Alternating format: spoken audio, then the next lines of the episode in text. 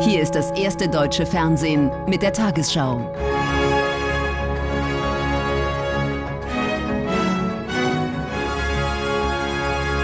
Heute im Studio Susanne Daubner. Susanne Daubner. Guten Abend, meine Damen und Herren. Ich begrüße Sie zur Tagesschau. Im Nahen Osten bleibt die Lage nach der Gewalt der vergangenen Tage angespannt. In Israel wurden die Sicherheitsvorkehrungen noch einmal verschärft und Reservisten einberufen. Grund ist ein mutmaßlicher Terroranschlag gestern Abend in Tel Aviv. Ein Mann war mit einem Auto in eine Gruppe von Menschen gefahren. Dabei wurde ein Italiener getötet, sieben weitere Touristen wurden verletzt. Der Fahrer, ein arabischer Israeli, wurde von der Polizei erschossen. Die Strandpromenade Tel Aviv am Nachmittag. Mit Blumen und Gebeten trauern viele Menschen hier der Opfer einer unfassbaren Tat. Gestern spät am Abend rast ein 45-Jähriger mit seinem Auto in eine Menschenmenge, tötet dabei einen Touristen aus Italien, verletzt weitere sieben Menschen. Ein Beamter erschießt den Mann, einen arabischen Israeli. Die Polizei spricht von Terror. Heute wirft die Tat Fragen auf.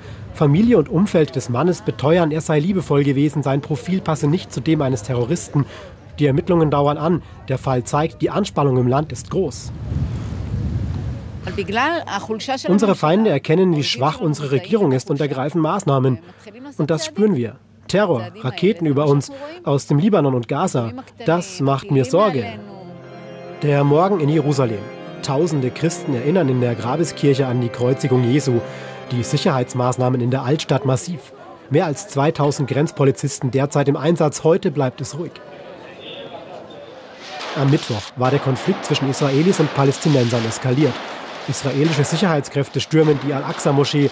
Nach ihren Angaben hatten sich dort Randalierer verschanzt. Die Hamas, von der EU als Terrororganisation eingestuft, reagiert mit Raketen. In der Folge greift Israel Hamas-Einrichtungen an. Nach dem mutmaßlichen Terroranschlag gestern hat Premierminister Netanyahu nun Reservisten der Grenzpolizei einberufen.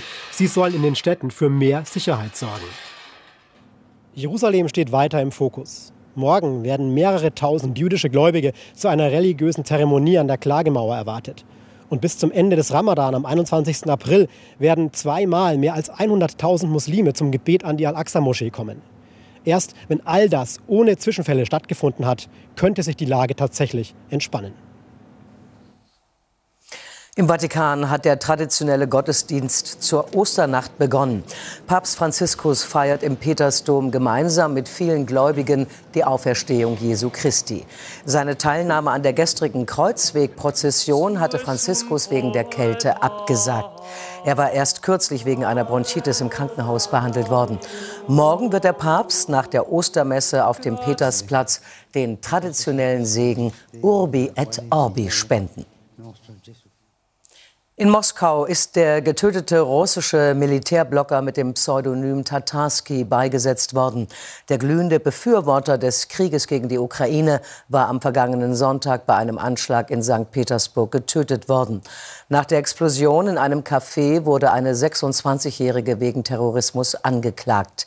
Als Drahtzieher des Anschlags beschuldigen die russischen Behörden den ukrainischen Geheimdienst.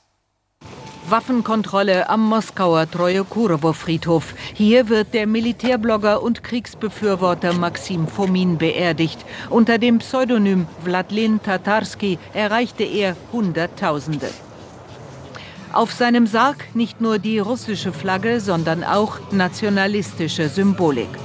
Die Söldnertruppe Wagner, er stand ihr nahe, schickt als letzten Gruß einen Vorschlaghammer, das Symbol für die Brutalität der Wagner-Leute.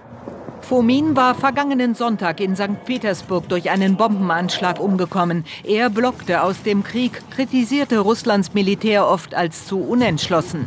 So sehen es auch seine Anhänger. Sie glauben die offizielle Darstellung, die Ukraine bedrohe Russland und fordern mehr Härte.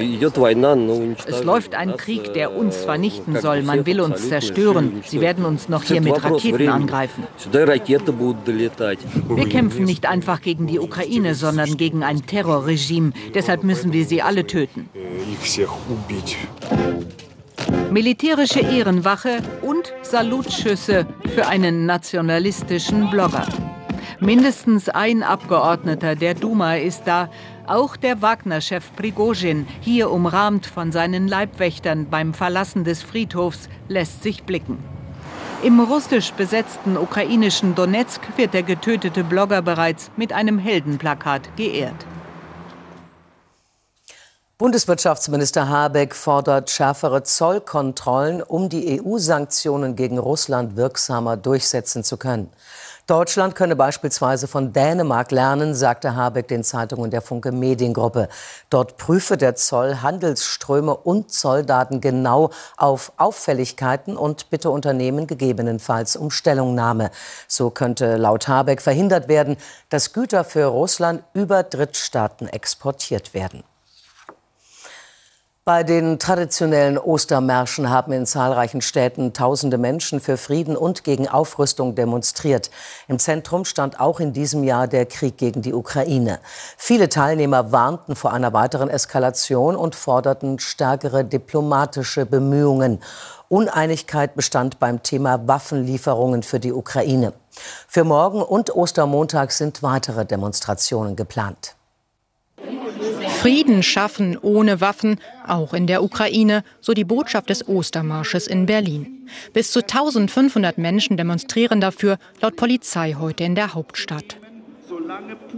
Ich finde den ganz wichtig, weil auch für uns Deutsche äh, der Krieg immer mehr heranrückt und wir werden immer mehr zur Kriegspartei. Man muss die diplomatische Beziehungen aufbauen. China hat es angeboten. Weil ich für den Frieden bin also, und gegen die Waffenlieferungen für die Ukraine. Eine umstrittene Haltung unter Friedensaktivisten. Am Brandenburger Tor fordern Demonstrierende, dass die Ukraine sich selbst verteidigen müsse und kritisieren die Ostermarsch-Organisatoren, weil diese den russischen Angriffskrieg nicht klar verurteilten. Ich finde, dass die Friedensbewegung eine falsche Entscheidung trifft, wenn sie gegen Waffenlieferungen an die Ukraine eintritt. Den ersten Ostermarsch in Deutschland hatten Friedensaktivisten an Karfreitag 1960 gestartet, um gegen Atomkraft und die Stationierung von NATO-Raketen zu protestieren. Früher gingen eher linke Gruppen und die Grünen auf die Straße. Heute ist das politische Spektrum breiter. Also die Gefahr, unterwandert zu werden, auch unter Einfluss zu stehen, ist in diesen Zeiten besonders hoch.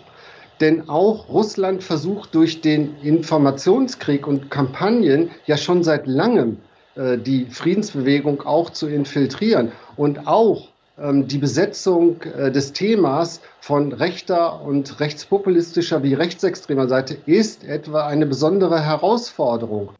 Bundesweit waren heute Tausende auf der Straße, wie hier in Stuttgart.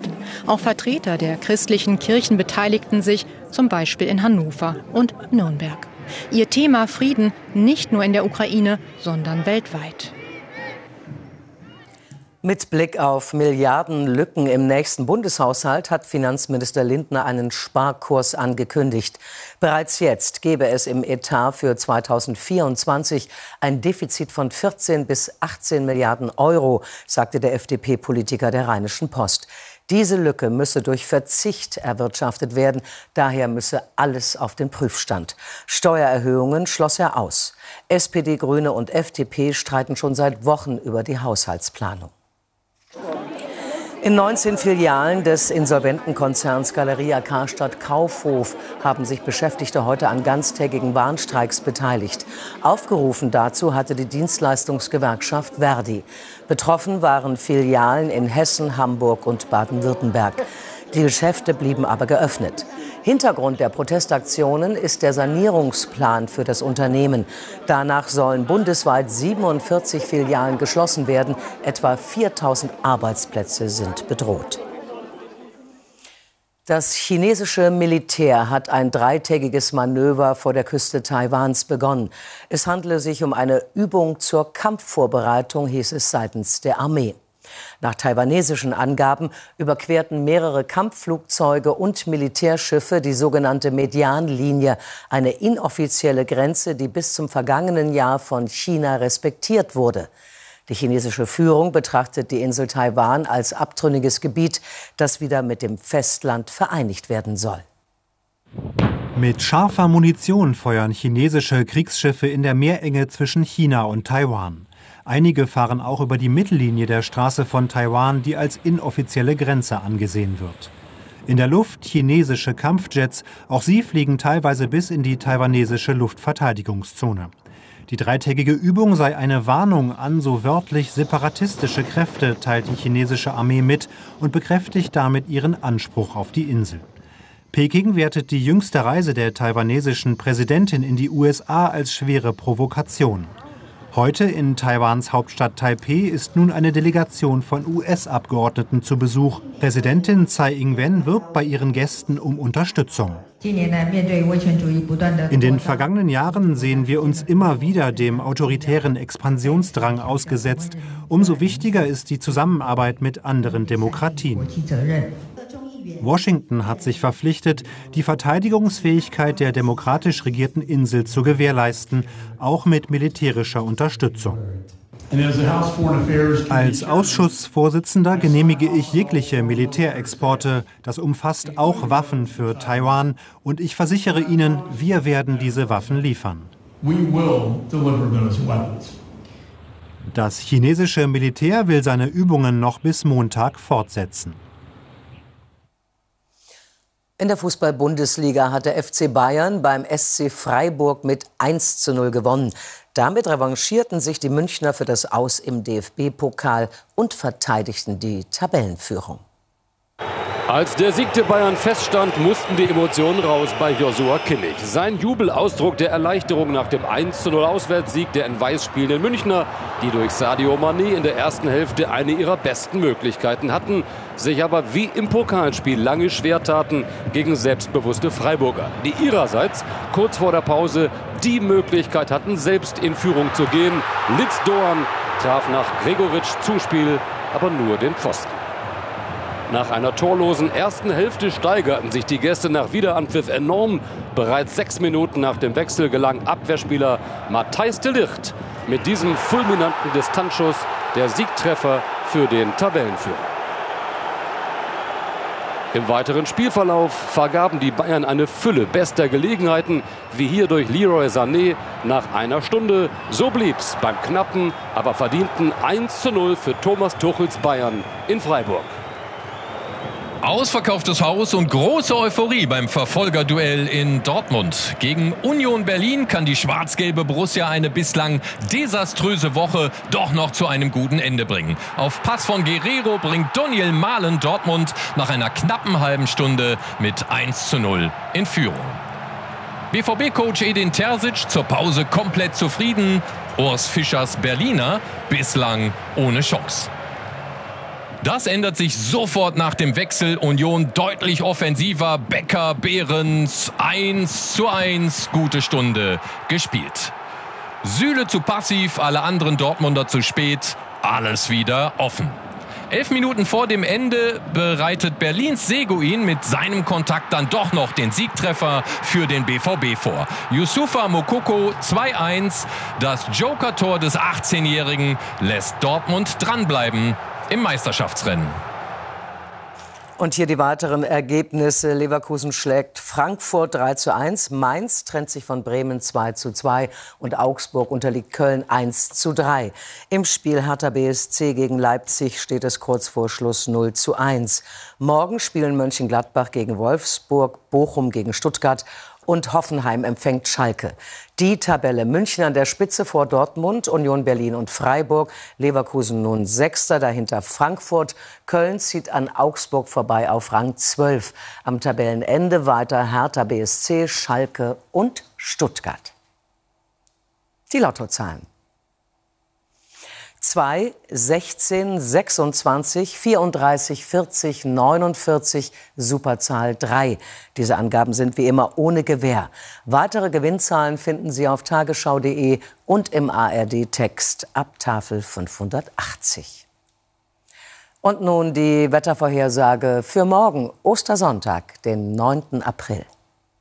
Das Tief über Südosteuropa hinterlässt feuchte Luft, daher überwiegen morgen oftmals noch die Wolken. In der Nacht an den Alpen ab und an Regen, oberhalb von 900 Metern schneit es, sonst ist es meist trocken. Am Tag ist viele Wolken, etwas Sonne. Im Laufe des Tages lockert es häufiger auf.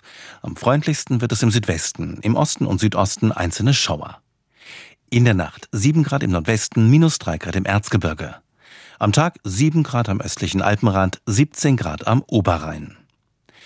Am Montag vorübergehend mehr Sonne als Wolken, am Nachmittag im Westen dichte Wolken, Regen folgt bis 20 Grad. Am Dienstag unbeständiges, windiges Wetter, auch am Mittwoch viele Wolken, verbreitet regnet es, dazu ist es windig.